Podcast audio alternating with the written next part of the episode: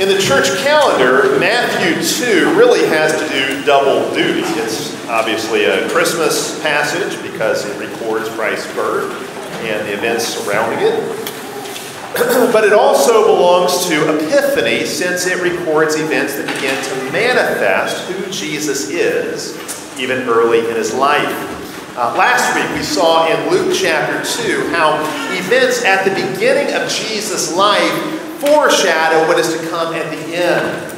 So, for example, we looked at his circumcision on the eighth day of his life. It's really a preview of Calvary. It's been called the Christmas cross. Baby Jesus is already shedding his blood. The trajectory of his life's work is already established. In his circumcision, the lawgiver becomes the lawkeeper. The one born of a woman comes under the law in order to redeem us from the curse of the law. The judge comes under judgment. God took on flesh precisely so he could be cut, so he could bleed. And so when Jesus' flesh is cut on the eighth day, it points ahead to when he will cut off the reign of the flesh through his blood shed at the cross. His circumcision is a little Calvary. It is a preview of Calvary, a preview of what is to come. Likewise, in Luke chapter 2, when there is singing and rejoicing over Jesus in the temple, it foreshadows the rejoicing and singing over the risen Jesus that will take place at the end of the gospel. So you have this rejoicing and singing in the temple over baby Jesus at the beginning. That points ahead. You're going to have rejoicing and singing over the risen Jesus in the temple at the end. In Luke chapter 2, Simeon says Jesus came to be a light to the Gentiles. In Luke 24, Jesus commissions his disciples to go preach the gospel to all nations. That is, to take the light to the Gentiles. In Luke chapter 2, Simeon is filled with the Holy Spirit as he comes into the temple to witness to who Jesus is. In Luke 24, Jesus promises his disciples that the Spirit will come upon them with power so they can be his witnesses going out from the temple. There's this match between the way the gospel begins and the way it ends. All kinds of links between the beginning of Luke and the end. Well, Matthew's gospel follows the same pattern. He records a very different set of events early in Jesus' life, but they also serve as a preview of what is to come. So, Matthew chapter 2 gives us four episodes in the life of Jesus, each one full of foreshadowing. I'll call these four episodes the visit, the exodus, the slaughter, and the settlement. And each one of these points to what is to come. They set the trajectory for Jesus' mission, Jesus' ministry. So, first, the visit, the visit of the Magi. These are Gentiles, probably from Babylon. They were kings or at least members of a royal court. Since the prophet Daniel, many centuries before, had been uh, a high ranking official in Babylon, a kind of Magi himself. It's possible that these magi are Daniel's spiritual descendants who kept his teaching alive and who knew to look for a Messiah that God would send to Israel. Perhaps they even knew the prophecy of a messianic star from the book of Numbers. And so they follow this star when it appears to Israel.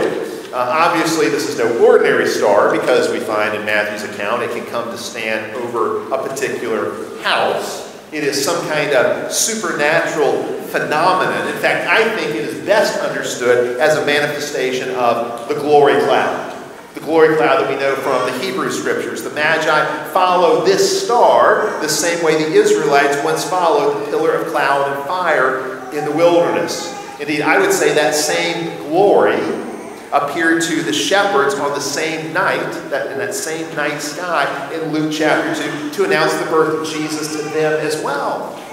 So, this glory cloud, this manifestation of God's glory in the sky, this pillar of glory, leads the Magi, these Gentiles, to the place where Jesus is. It also leads the shepherds to the place where Jesus is. So, these are Gentile rulers who have come to worship Jesus. And we find in this chapter, these Gentiles have come to worship, these Gentile rulers have come to worship Jesus at the very moment the Jewish ruler, Herod, is going to attack him. Now, there is precedent for Gentile royalty coming to Israel to honor the king of God's covenant people.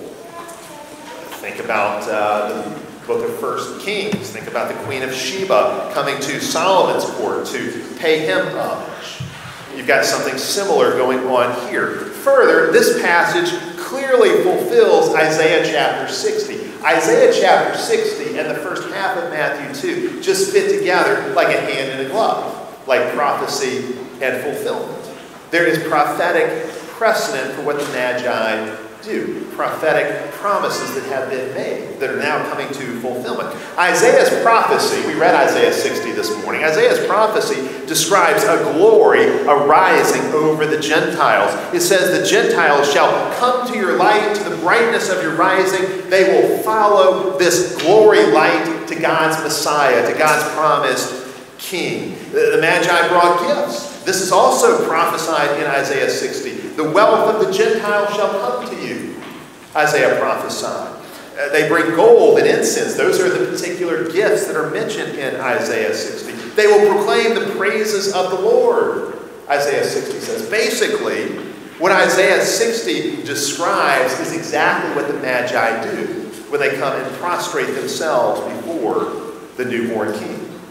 Now, there are three gifts, actually, that uh, Matthew mentions for us. And these gifts obviously have symbolic value. They're expensive gifts, they're costly gifts. Uh, we sang about these gifts in that hymn, Brightest and Best, this morning. Uh, but they have symbolic value, clearly. Now, the exact meaning, the exact symbolic meaning is debated. So I'll tell you here what I think. Certainly, these are gifts taken all together. These are gifts designed to outfit the king for his mission. Further, they are gifts to outfit the new temple, to dress the new temple up, as it were, in glory. Gold is associated with kingship, obviously, but it's also associated with the temple. It is a sign of divine glory, especially as God glorifies his people. Uh, it's really interesting in the temple, uh, and before that, the tabernacle, there was a lot of wood various types of wood that would then be covered in gold. So you have this gold covered wood. Well, that's clearly symbolic. Wood representing God's people. God's people throughout the Bible are described as different types of trees. And the gold then is God glorifying his people, God covering us in glory. You've got wood, people covered in gold. That's glory. That's what's happening with Jesus here. He's being glorified. Uh, incense. Incense was used in worship at the temple as well, symbolizing prayer. The incense would go up, uh, a column of incense would arise from earth, going up to the heavens. That column of incense symbolically creating a link between earth and heaven, symbolizing communion between God and his worshipers. That God and his, and his worshipers are being connected. Heaven and earth are being joined through that column of incense as it arises. Then you've got myrrh. Myrrh, it's interesting how, how myrrh shows up elsewhere in Scripture. Myrrh is mixed with the wine given to Jesus to drink as he's hanging on the cross. Uh, myrrh is one of the spices used as he's wrapped uh, for burial, as his body is wrapped for burial. But it's also got connections not just with death, but also with marriage. The most predominant place where you find myrrh in the Bible is actually Song of Solomon, where the bride and the groom both have myrrh in Psalm 45, which is a wedding liturgy. Uh, the king has myrrh. So myrrh is marital. So all of these gifts together are prophetic. They point to the union of the Messiah with his people. They show us Jesus has come to be the bridegroom. He's come to be the hero for his bride, to fight for her, to rescue her, to, to bring her home with him. The wise men here, by bringing these gifts, they're not throwing a baby shower, they're throwing a wedding shower. That's really what this is about. It's pointing to the union of Christ with his church, the marital union of Christ with his people. But the very fact that these are Gentiles who are coming to worship the Jewish Messiah is also significant. In fact, I think it's significant they're Babylonians. Many years before the 6th century BC, it was Babylonians who sacked the temple in Jerusalem. And what did they take from the temple? Well, you guessed it. They take from the temple gold, frankincense, and myrrh, among other treasures.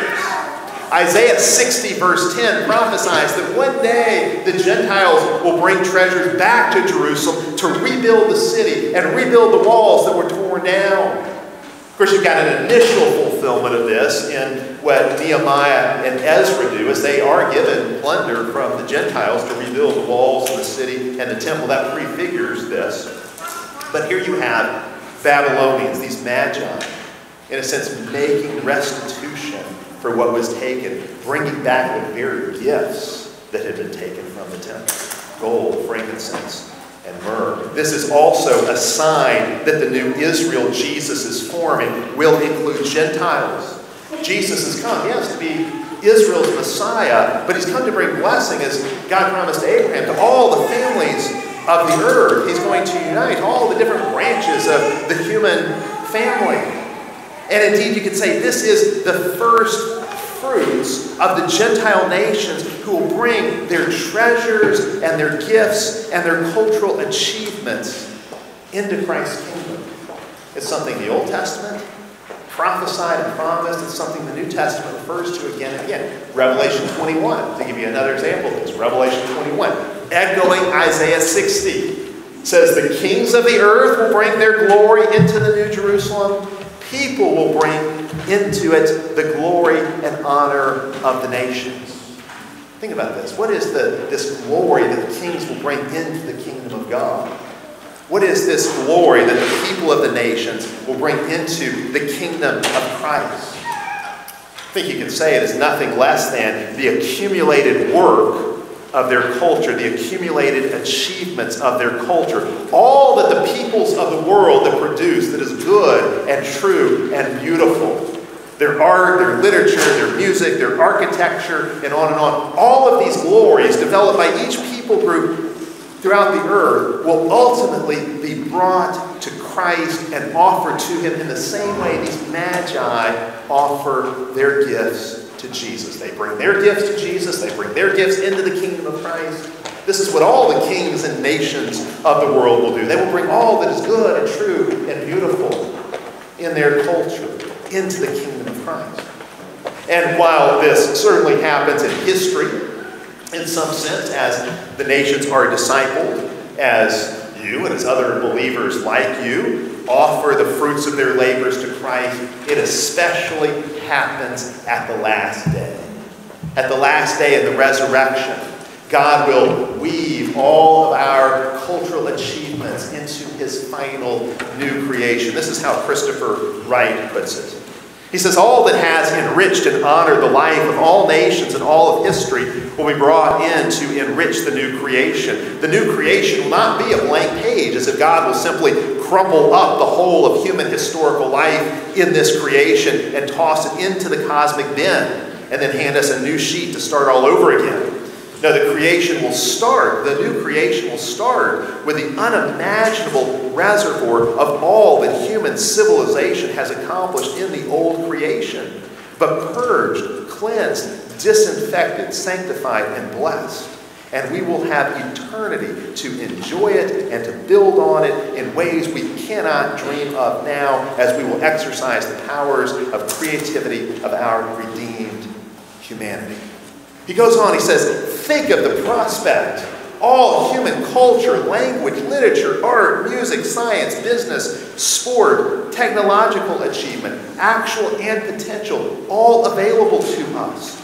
All of it with the poison of evil and sin sucked out of it forever. All of it glorifying God. All of it under His loving and approving smile. All of it for us to enjoy with God and indeed being enjoyed by God and all eternity for us to explore it, understand it, appreciate it, and expand it.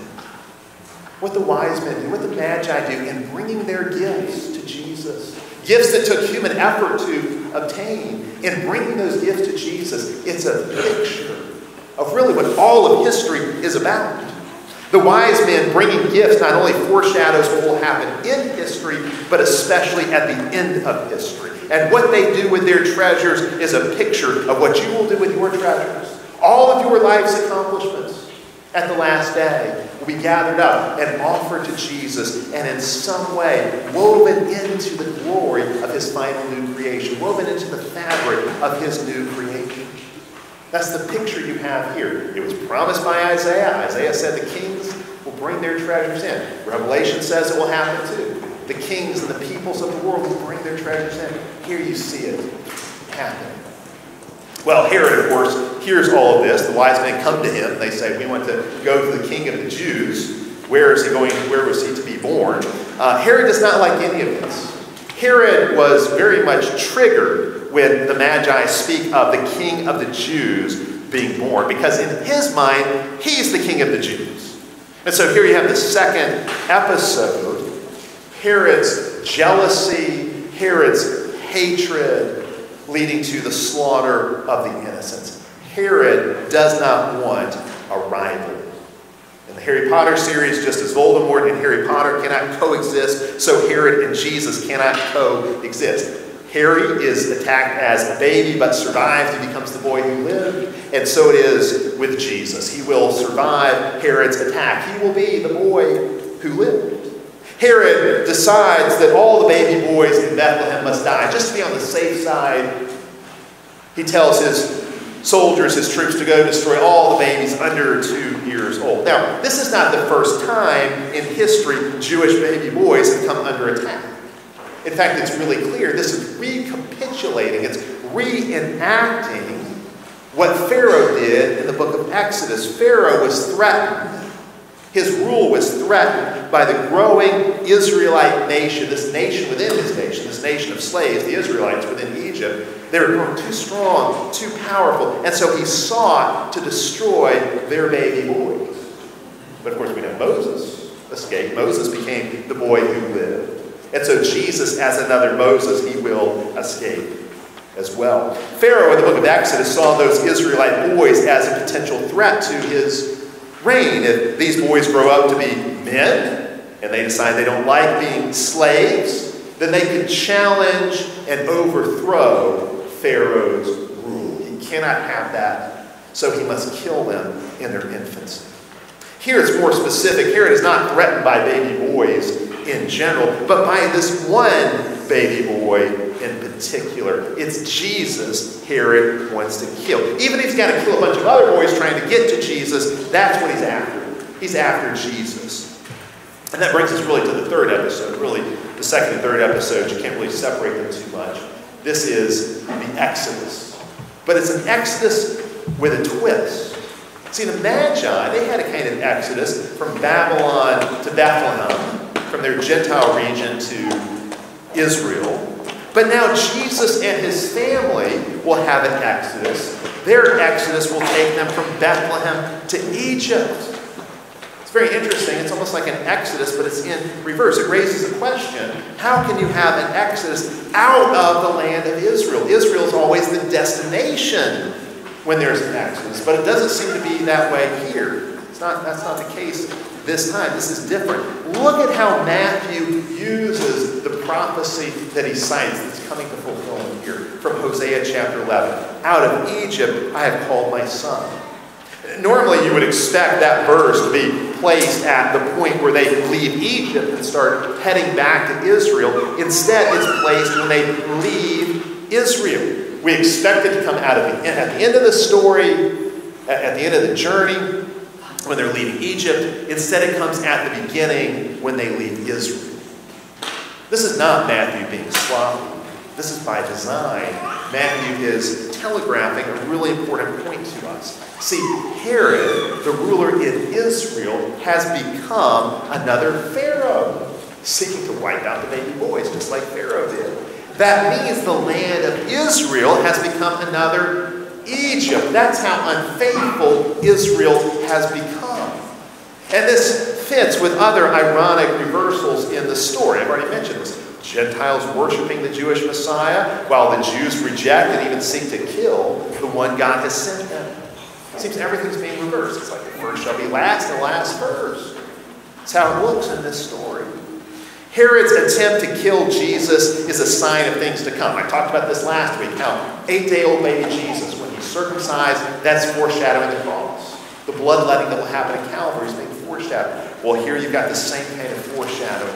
This is foreshadowing the cross. The shadow of the cross is falling over baby Jesus. This Herod seeks to kill Jesus at the beginning of Matthew. At the end of Matthew, another Herod will play a role in actually crucifying Jesus. It's a preview of what is to come. Well, God gives Joseph a dream, just like Joseph in the book of Genesis had dreams. So another Joseph has a revelatory dream here. And in obedience to the dream God has given to him, the vision God has given to him, he leads his family to safety, probably using the gifts the Magi brought to finance the trip down to Egypt. You know, we tend to focus so much on Mary and her faithfulness, and of course, it is commendable uh, Mary's role in taking on uh, this calling of giving birth to the Christ child, recognizing that would even bring probably some kind of stigma, the fact that she would be pregnant married and all of that that she had to deal with. We saw Simeon last week talking about how a sword would pierce her own soul. Mary was faithful in the midst of all of that. Well, we also should give props to Joseph because he is a faithful husband and father, a good man who protected his own, who did what he needed to do to protect his family. While Matthew's focus is obviously on Joseph, Mary, and Jesus, he does record for us the aftermath of the slaughter in Bethlehem. This is very interesting that Matthew does this. He could have just moved on. He could have said, Here, Herod made this free. Jesus escapes. But no, he lingers over Bethlehem and what happens there. And he connects this. Of course, we've already seen Bethlehem uh, earlier in the chapter, connected with a prophecy in Micah chapter 5 that this is where Messiah would be born. Now we get a prophecy from Jeremiah chapter 31 that Matthew connects with this event when the baby boys are slaughtered in Bethlehem. Jeremiah 31, the part Matthew quotes, a voice was heard in Ramah. That's a little village right outside of Bethlehem. A voice was heard in Ramah, lamentation, weeping, and great mourning. Rachel weeping for her children, refusing to be comforted because they are no more.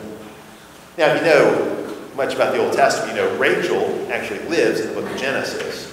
Jeremiah happens much, much later, but describes Rachel weeping over her children. What's happening? Well, let me spell this out for you again, connect some dots here. Rachel was Jacob's wife. If Jacob is a father of Israel, Rachel was a mother of Israel. Why does Matthew use this passage from Jeremiah 31? Well, Bethlehem is not only the place where Jesus would be born. That's the main thing we think of as Jesus being born there. But Bethlehem has a long history and a very checkered history. Bethlehem is the place where Rachel died giving birth to Benjamin, and she was buried there. So it's where Rachel dies giving birth. That's where she's buried. Bethlehem, in fact, had been a place where incredible tragedy and hardship and apostasy had taken place again and again in history. It was a little town, as Micah's passage already quoted in Matthew chapter 2 indicates, but it was a little town of great significance because it keeps popping up in different ways in Israel's history. It features prominently in two very horrific stories at the end of the book of Judges involving rape, murder, and idolatry and civil war. In the book of Ruth, it's hit with a famine, and yes, Boaz shines out in that story, a faithful man in Bethlehem, but you get the sense that the town as a whole has been judged by God, and that's why this famine has come. Bethlehem is a place of hope amidst brokenness a place whose history reminds us that we need redeeming, but also that a Redeemer is coming. It's the place where some of the most scandalous and wretched and terrible events in Israel's history had taken place, but it's also the place where God said the Messiah will be born. Micah 5 tells us the Messiah would hail from Bethlehem And Matthew quotes that, but it's interesting. If you go back and you read that passage that Matthew quotes from Micah 5 in its wider context, it's really interesting. It describes the town of Bethlehem under siege. Think about Herod's attack on the baby boys there. Would have felt like the town was under siege. And when the Messiah goes out from Bethlehem in Micah 5, he does so as a mighty champion who will save his people. So while Bethlehem's history is tragic, and the slaughter of the innocents in Matthew 2 is part of that history of tragedy in this town, there is also hope. Because this is where the deliverer will come from. A place that seems most hopeless is the place from which hope will arise. Now, what about this slaughter of these babies? And why does Matthew cite Jeremiah 31 that makes reference to Rachel weeping over her children and refusing to be comforted? Obviously, in Jeremiah 31, the use of Rachel there is figurative. Rachel's been dead a long time by the time Jeremiah writes this. What is Jeremiah writing? Well, he's writing about the exile. Rachel is weeping from the grave over her descendants who are being enslaved and exiled by the Assyrians and by the Babylonians. A time when it seemed that the people of Israel and Judah were bereft of all hope. That's why Rachel is weeping. It seems that her people, her descendants, have no hope at all. So, as a mother, she weeps from the grave over her descendants, their sin, their apostasy, but also the punishment, the judgment, the exile coming upon them, all the hardship and the suffering they're having to endure. But again, if you go back and you read, just as you got to go back and read Micah 5, the whole thing, go back and read Jeremiah 31. The Lord goes on to say, in the midst of Rachel's weeping, stop weeping. Stop your tears, for you will be rewarded. Your children shall return from the land of the enemy. So there is hope for your descendants. Your children will return to their own land. That's a few verses later, Jeremiah 31, verses 16 and 17. Of course, later in that same chapter goes on, God makes a promise of a new covenant that won't be like the old covenant that was broken. There's going to be a new covenant God makes with his people. That's the comfort God gives to Rachel weeping from the grave. Just as God's promise sustained the nation when Pharaoh attacked and when the Assyrians attacked and when the Babylonians attacked, so it is now when Herod attacks. See, the whole Bible is really the story of the warfare between the serpent and the seed of the woman. And you see that warfare breaking out here in Matthew chapter 2. Satan's always been out to destroy the seed of the woman. You have these attacks again and again on the seed of the woman, and again and again, God will protect that seed and preserve that seed. Satan is always at war with God's people, and God is always thwarting Satan's plans and fulfilling his own. It's true. Rachel's right. There is a time to weep, a time to let the tears flow because of the horrific events of the world around us. We must not desensitize us to the great tragedies that so often afflict the human race, the horrific suffering and injustice. Yes, there are times when the tears need to flow, a time to weep, especially when the evils we see in the world around us involve inflicting horror, horrific suffering on innocent children whether it's through abuse or neglect or cruelty, or the kind of open infanticide that we see happen again and again in the Bible, including here in Matthew 2, or in our own day, the great tragedy of abortion. So often it is children who have to suffer the greatest effects of adult evil. And that ought not to be. We ought to do something about that whenever we can. But even as we grieve these horrible injustices, we should not give up hope.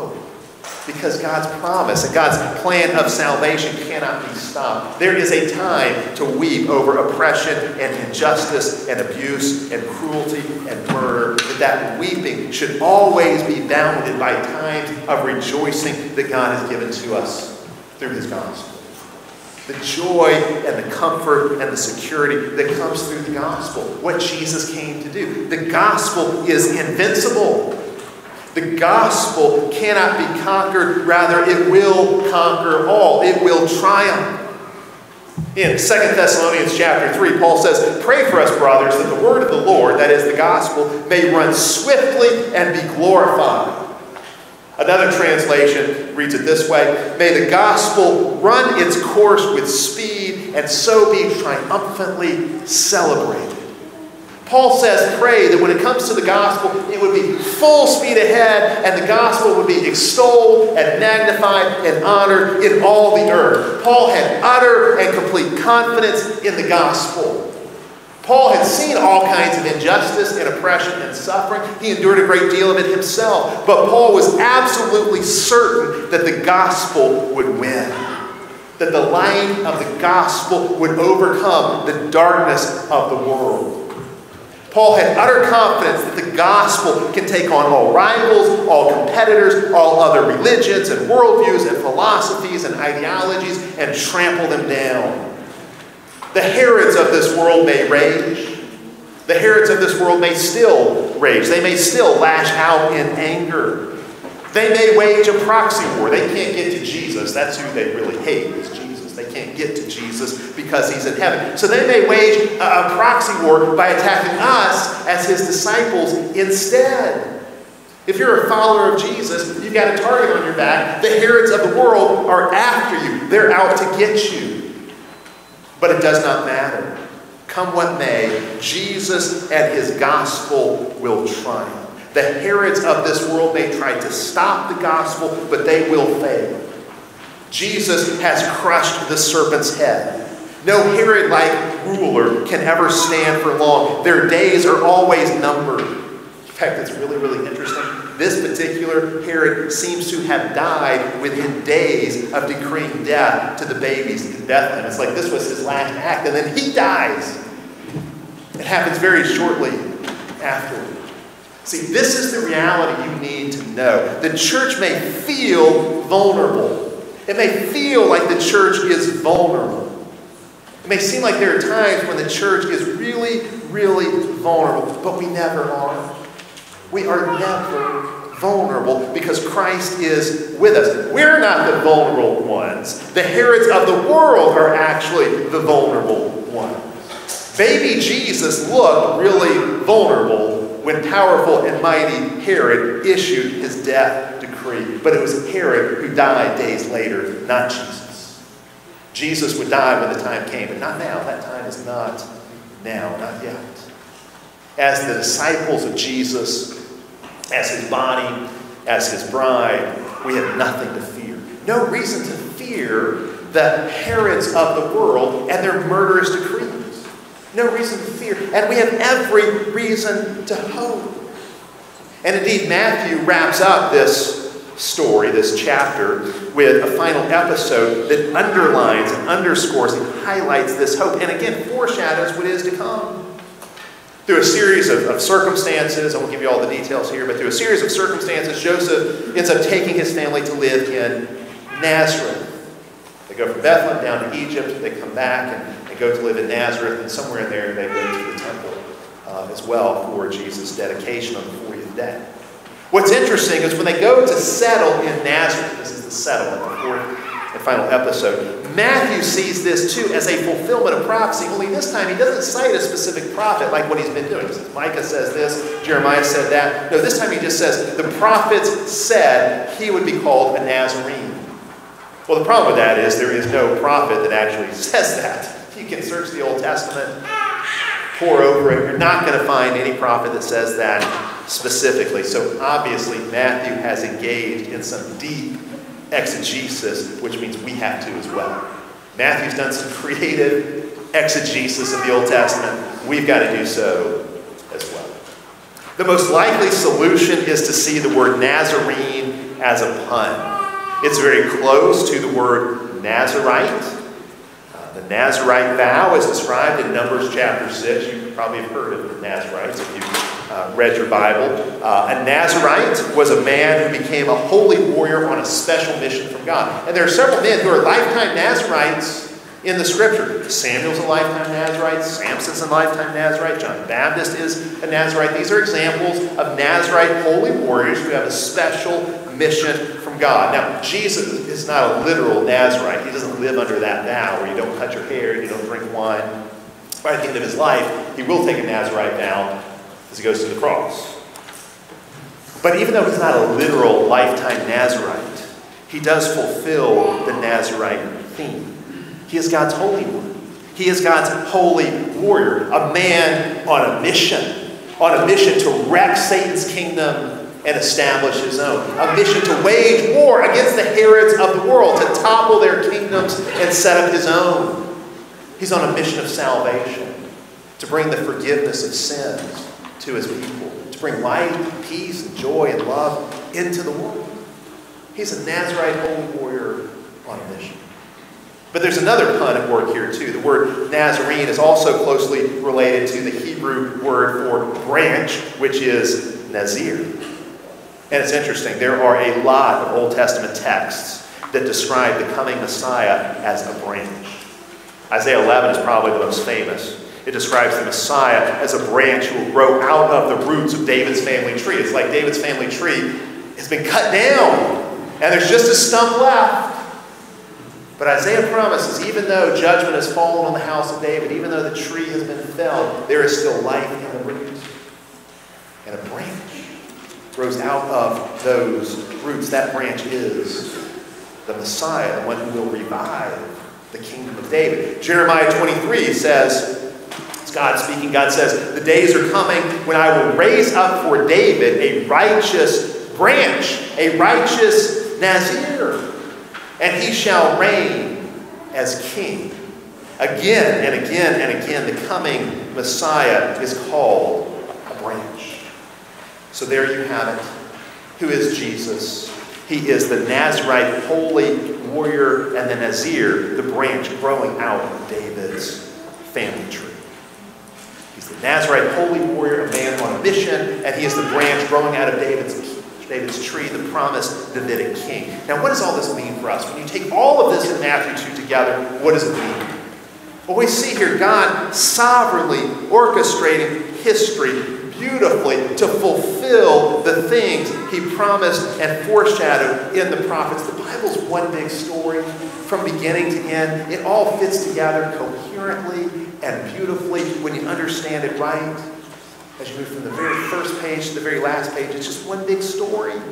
And here you see how the things God promised, He's bringing them to pass because He is the sovereign author of history.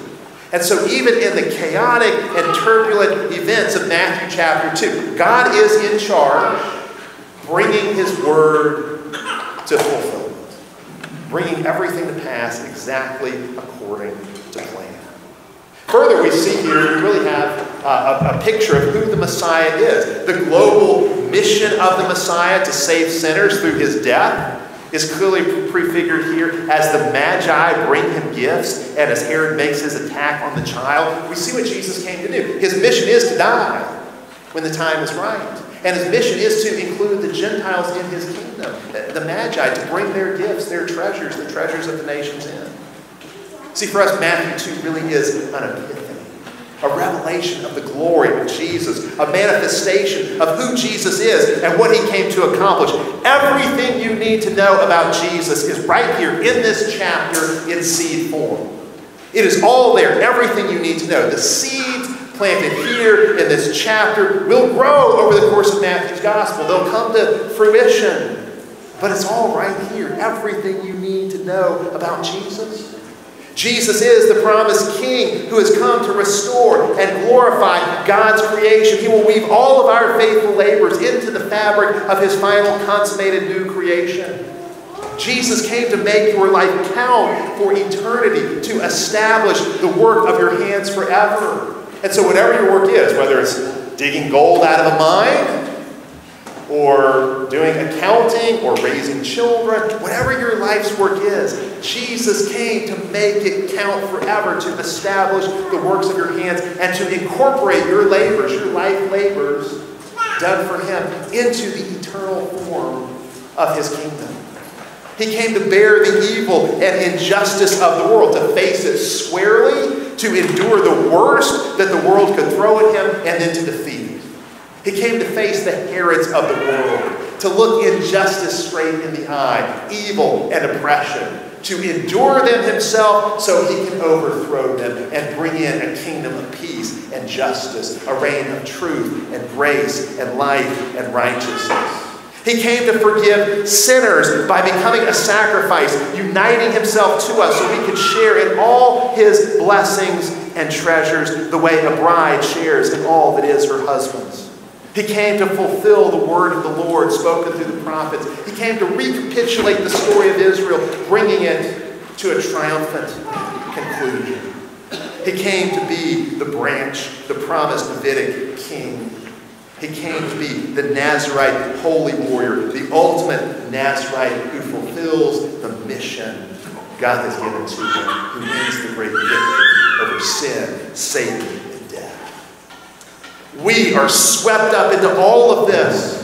Jesus does nothing for himself. He did all of this for us. And why does he do this for you? So that you would trust him, so that you would love him, so that you would serve him, so you would rest in him, so you would obey him, so you would bring your gifts to him. Jesus gives you all he has Give your all to Him in return. In the name of the Father, and of the Son, and of the Holy Spirit. Amen.